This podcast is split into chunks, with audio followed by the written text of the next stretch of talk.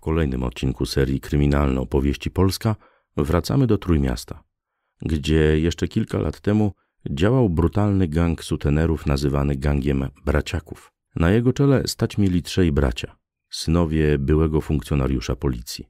Mężczyźni zasłynęli tym, że tatuowali pracujące dla nich kobiety. Mogli mieć także związek z porachunkami sutenerskich gangów w Danii. We wrześniu 2013 roku funkcjonariusze Centralnego Biura Śledczego dokonali na terenie Trójmiasta zatrzymań w sprawie tamtejszej grupy przestępczej czerpiącej korzyści z cudzego nierządu. Ujęto wtedy 12 osób. Śledczy uważali, że strukturą kierować mieli trzej bracia, synowie byłego funkcjonariusza policji pionów kryminalnych z Gdyni, Jana B., którego potem podejrzewano o współpracę z gangiem dokonującym porwań dla okupu.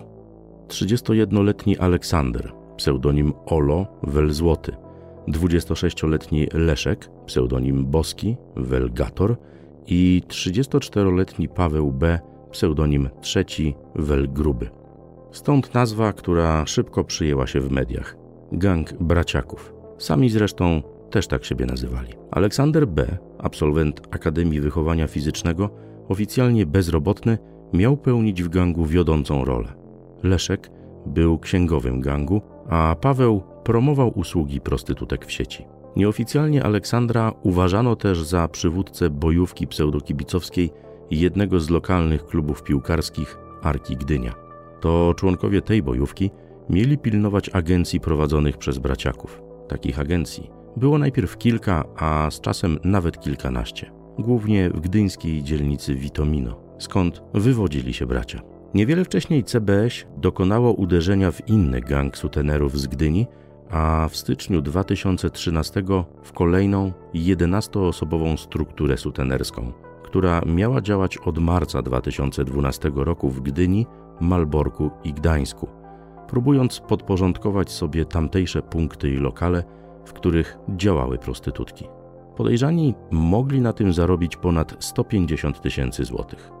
Prokuratura uważała, że grupą kierować miał znany w trójmiejskim półświadku Olgierd L. Co istotne, do 6 marca 2012 roku przebywał on w gdańskim areszcie śledczym. Ciążyły na nim zarzuty czerpania korzyści z cudzego nierządu, za co został wówczas nieprawomocnie skazany na 6 lat pozbawienia wolności. W listopadzie 2013 roku do sądu trafił już akt oskarżenia wobec tego gangu zutenerów. Oskarżonym groziło do 10 lat więzienia. Tymczasem 25 lutego 2014 roku wpadło kolejne sześć osób do sprawy braciaków. Przy zatrzymaniu jednego z mężczyzn musiano użyć rozwiązań siłowych, jako że nie chciał dobrowolnie otworzyć drzwi do mieszkania. Wszystkim przedstawiono zarzuty udziału w zorganizowanej grupie przestępczej oraz czerpania korzyści z cudzego nierządu, a następnie aresztowano na okres trzech miesięcy. Na tym etapie z 18 podejrzanych 16 znajdowało się w aresztach śledczych. Wobec dwóch osób stosowano wolnościowe środki zapobiegawcze. Wówczas policji udało się już zabezpieczyć na poczet przyszłych kar i roszczeń majątek o wartości niemal 500 tysięcy złotych, 8,5 tysiąca euro, 400 funtów brytyjskich, 760 franków szwajcarskich oraz 500 dolarów amerykańskich, a także kilka kradzionych samochodów o wartości od kilkudziesięciu do kilkuset tysięcy złotych, które przekazano ubezpieczycielom właścicieli pojazdów. Niespełna miesiąc później okazało się, że gang braciaków to wciąż nie jedyna sutenerska grupa przestępcza działająca na terenie Trójmiasta. 18 marca w rękach śledczych znaleźli się bowiem trzej mężczyźni, którzy mieli należeć do tzw. Tak gangu wariata, zajmującego się poza czerpaniem korzyści z cudzego nierządu także handlem środkami odurzającymi. Damian W. usłyszał zarzuty kierowania gangiem, a Dawid L. i Mateusz K. udziału w nim. Grupa miała od stycznia 2013 do marca 2014 roku dokonać szeregu przestępstw na terenie różnych miejscowości, m.in. Gdańska, Gdyni, Sopotu, Elbląga, Malborka czy Tczewa. Mowa m.in. o nielegalnym posiadaniu broni czy ułatwianiu uprawiania prostytucji nie tylko dorosłym kobietom, ale i nieletnim. W tym celu podejrzani wynajmowali mieszkania i organizowali tam prywatne agencje towarzyskie. publikowali anonse erotyczne w internecie czy nadzorowali wyjazdy kobiet do klientów. Tak mężczyźni mieli zarobić przeszło 40 tysięcy złotych, a na obrocie środkami odurzającymi, głównie marihuaną i amfetaminą, ponad 20 tysięcy złotych. Podczas działań policjanci zabezpieczyli broń palną, pistolet maszynowy, pistolet z tłumikiem i rewolwer, a także amunicję i 700 sztuk tabletek ekstazji. Podejrzanym groziło do 12 lat pozbawienia wolności. Na początku października 2014 roku, podczas procesu gangu sutenerów, w którym na ławie oskarżonych zasiadał Olgierd L., poruszono wątek pobicia niejakiego Daniela S. Mężczyzna twierdził, że Olgierd L. brutalnie pobił go z użyciem siekiery i maczety, co doprowadziło do obfitego krwawienia, a nawet utraty przytomności. Tymczasem biegły lekarz stwierdził, że to w praktyce niemożliwe, bo obrażenia nie wyglądały na zadane z dużą siłą i mogły powstać w zupełnie innych okolicznościach, na przykład podczas zadawania ciosów przez samego Daniela S. Pod koniec 2014 roku ogłoszono termin pierwszej rozprawy w procesie gangu braciaków. Miała się ona odbyć 7 stycznia 2015 roku. Wyłączono jej jawność, bo jak argumentowali oskarżeni, na sali sądowej mogły zostać ujawnione różne prywatne i intymne informacje. To wtedy media obiegły zdjęcia wytatuowanych kobiet, które pracowały dla braci jako prostytutki. Na przestrzeni lat mogło ich być nawet przeszło 70. Pracowały po 6-7 kobiet w jednej agencji. Choć część z nich była więziona, bita, poniżana czy wysłuchiwała gruźb pod swoim adresem i nie mogła kontaktować się z rodziną, niektóre z kobiet, prywatnie narzeczone braci, robiły sobie wspomniane tatuaże dobrowolnie, rzekomo z wdzięczności i miłości do braciaków.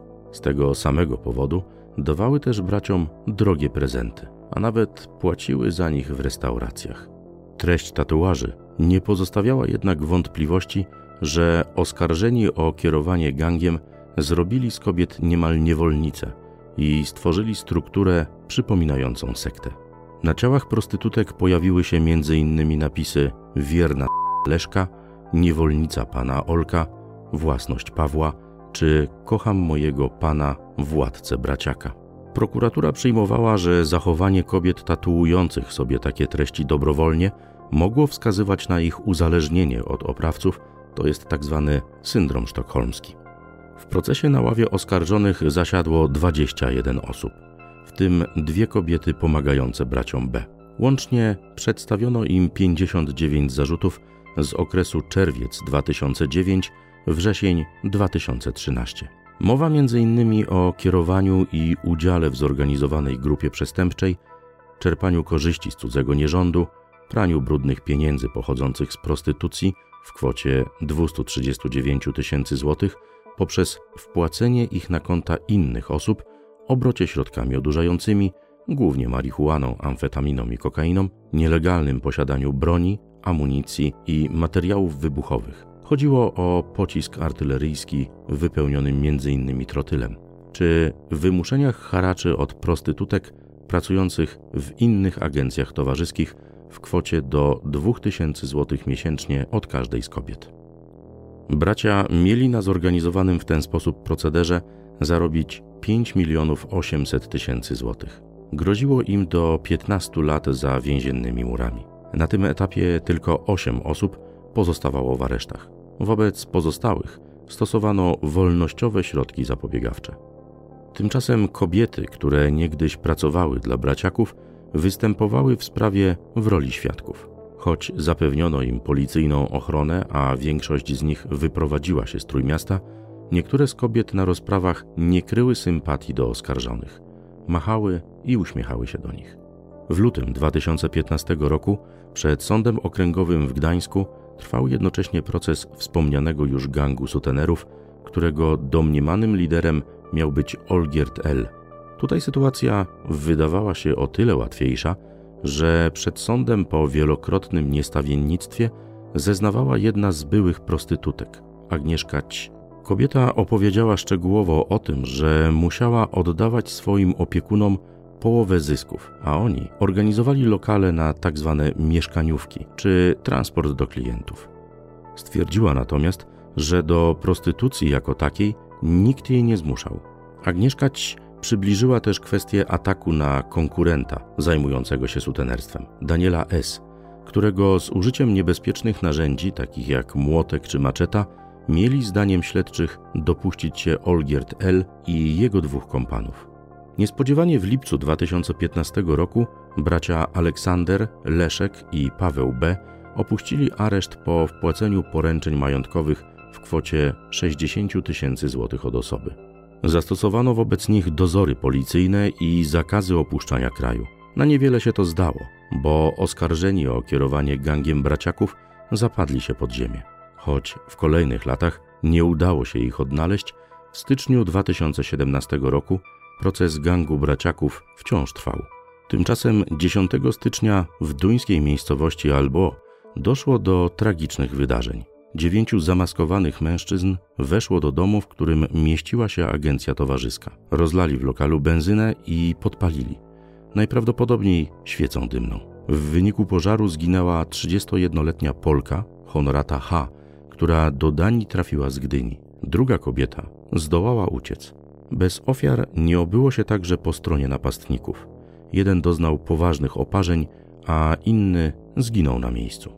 Jak ustalili śledczy, w Danii miały działać dwa konkurencyjne gangi sutenerskie wywodzące się z Polski, dla których pracowały polskie prostytutki. W ramach porachunków sprawcy zbrodni mieli wynająć w Gdyni dwa samochody i udać się nimi do Danii, a tam dokonać podpalenia jednej z agencji towarzyskich.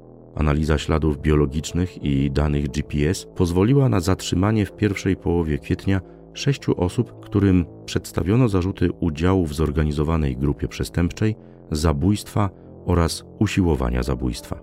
Groziła im kara dożywotniego pozbawienia wolności. Kolejny z podejrzanych wpadł w Niemczech do innej sprawy. Miał zostać przekazany stronie polskiej na podstawie europejskiego nakazu aresztowania.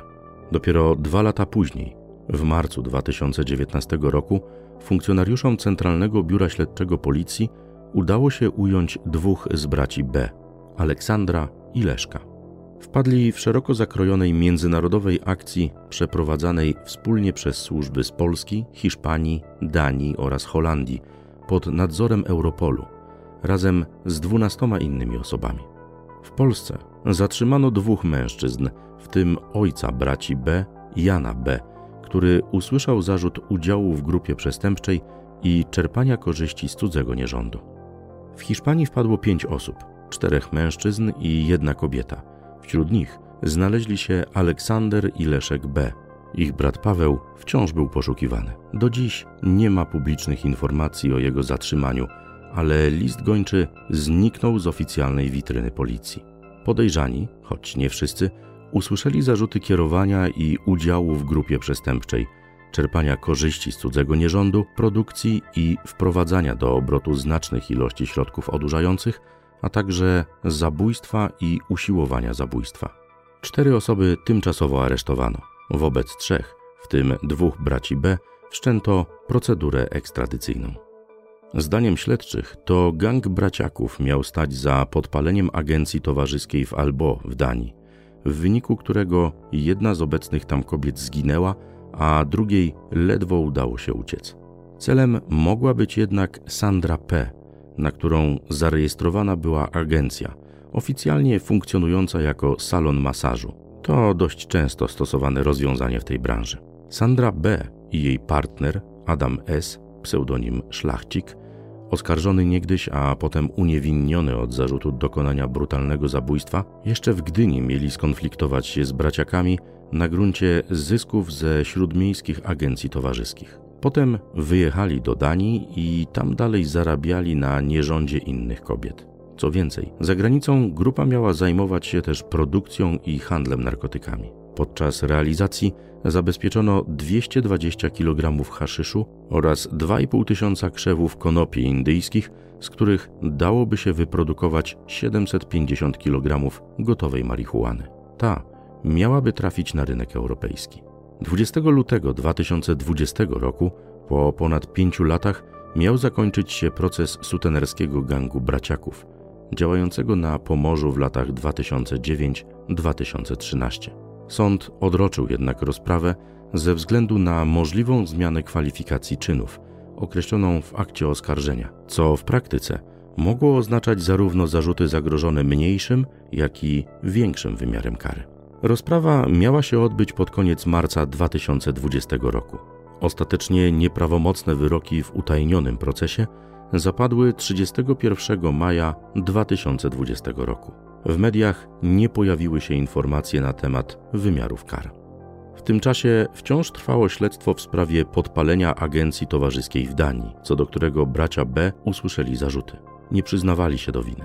Akt oskarżenia, obejmujący 16 osób i przypisanej im 41 przestępstw, trafił do sądu w lipcu 2020 roku. Wyszczególniono w nim udział w zorganizowanej grupie przestępczej, zlecenie zabójstwa, tu razem z braćmi B odpowiadać miała Marta M., która według założeń śledztwa miała pomagać im założyć agencje towarzyskie w Danii, choć jej adwokat temu zaprzeczał. Zabójstwo z motywacji zasługującej na szczególne potępienie, czy usiłowanie zabójstwa, za co oskarżonym groziło nawet dożywotnie pozbawienie wolności. Pomimo tak poważnych zarzutów, we wrześniu 2021 roku Sąd Okręgowy w Gdańsku zdecydował o zwolnieniu z aresztów siedmiu gangsterów. Prokuratura złożyła zażalenie.